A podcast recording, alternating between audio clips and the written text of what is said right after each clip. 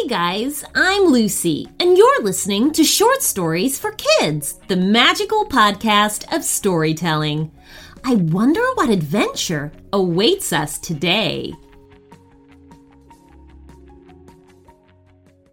And here's today's premium member shoutouts. First of all, I'd like to say a big hello to Arthur and his little sister Alice from London, Ontario, Canada. They love to listen to the stories during long car rides. Isabel, her little sister Gigi, and their puppy Juke, who love listening to the stories every night at bedtime. Cian Papa, who loves listening to short stories and listens to them every day during his rest time. And a special mention to Braden from Illinois, who was kind enough to write us a short story. Hi, guys! Summer means school's out and the kids are back at home with a lot of free time. You've already booked the sleepaway camp and the outdoor camp, but what are they going to do for the other 10 weeks? Go wild with wonder this summer without school. Enroll in a fun, flexible learning experience with over 140,000 online classes and camps for every kid and any interest. OutSchool offers the widest variety of classes so kids are free to learn about anything they can imagine, from video game design and entrepreneurship to freestyle dancing and magic lessons. There is something for kids of all ages, grades, and all interests.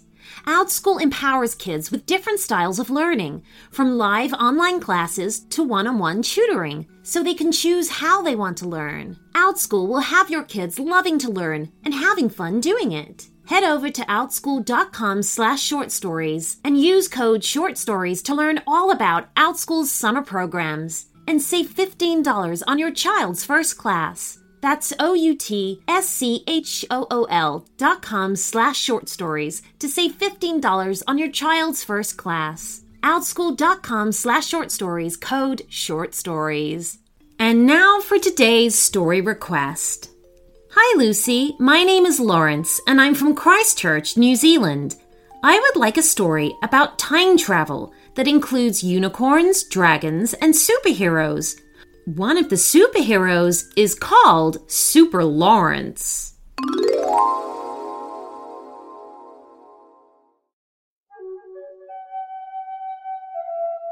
As a superhero, Super Lawrence thought he'd seen it all.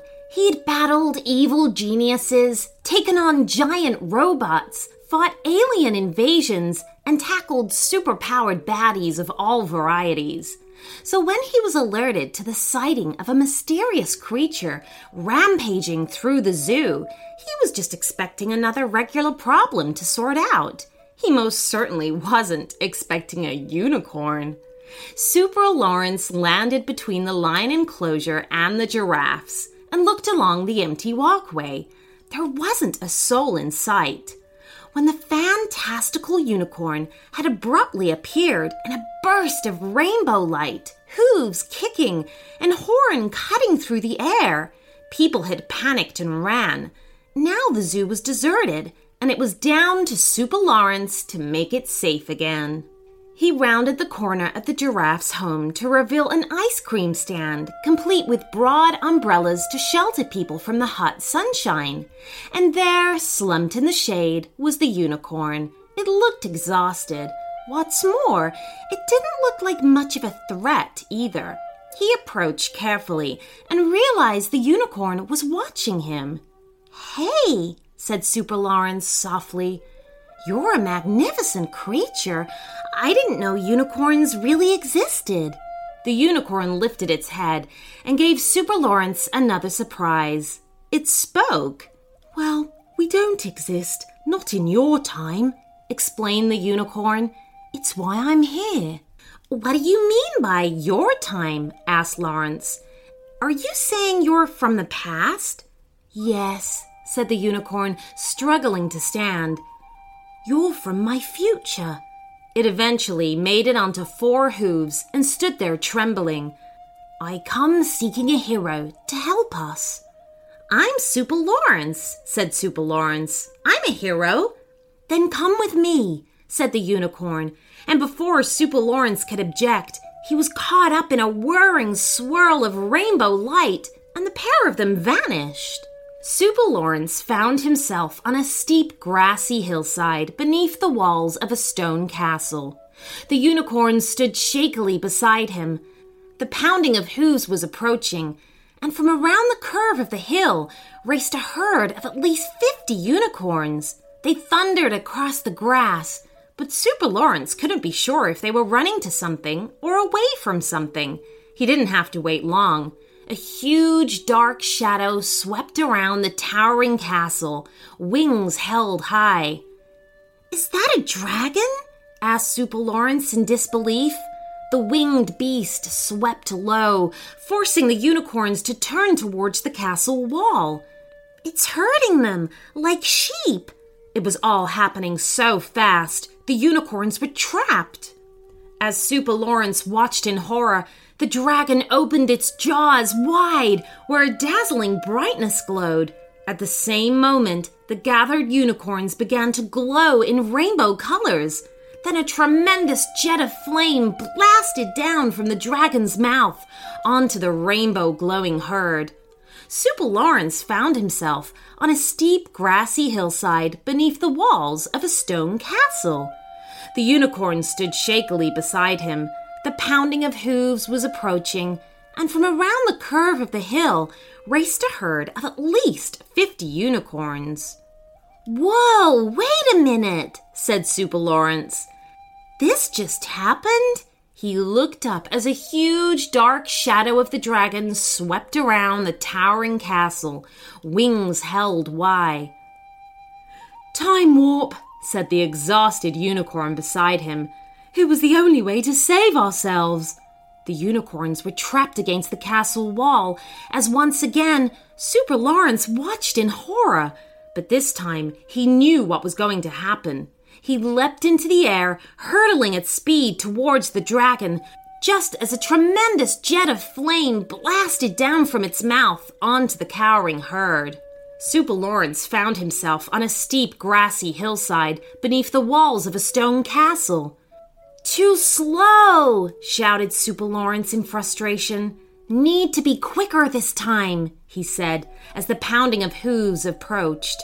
He leapt into the air once more, this time angling towards the castle's east side, where the huge dark shape of the dragon appeared.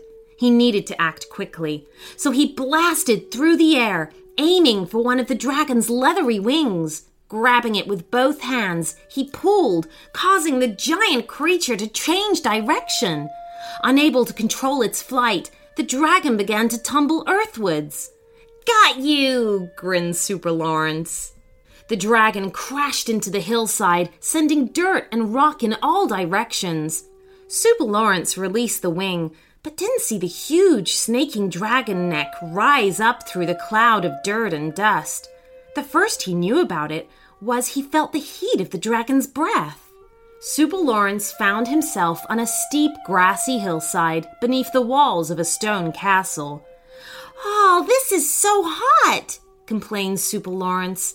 But he didn't have time to think about it. Once again, he blasted into the air. This time, he went for the dragon's tail, pulling the dragon into a circle. Again, the dragon lost control of its flight, and this time they spun into the castle walls themselves, sending huge stone blocks tumbling. The dragon thrashed amongst the debris, causing the entire castle wall to collapse onto the grassy hillside and the unicorns below. Super Lawrence found himself on a steep grassy hillside beneath the walls of a stone castle. Wow, this is a difficult one, said Super Lawrence in irritation. He got into the air again, but this time didn't aim his flight towards the dragon. Instead, he aimed for the top of the castle walls. As the dragon swept by, Super Lawrence used his super strength to grasp one of the massive stone blocks that made up the castle's battlements. He wrenched it free just as the dragon herded the unicorns against the castle wall below. Then, like he was throwing nothing more than a soccer ball, he hurled the stone block with all his might. The dragon opened its jaws wide to reveal a hot, dazzling brightness.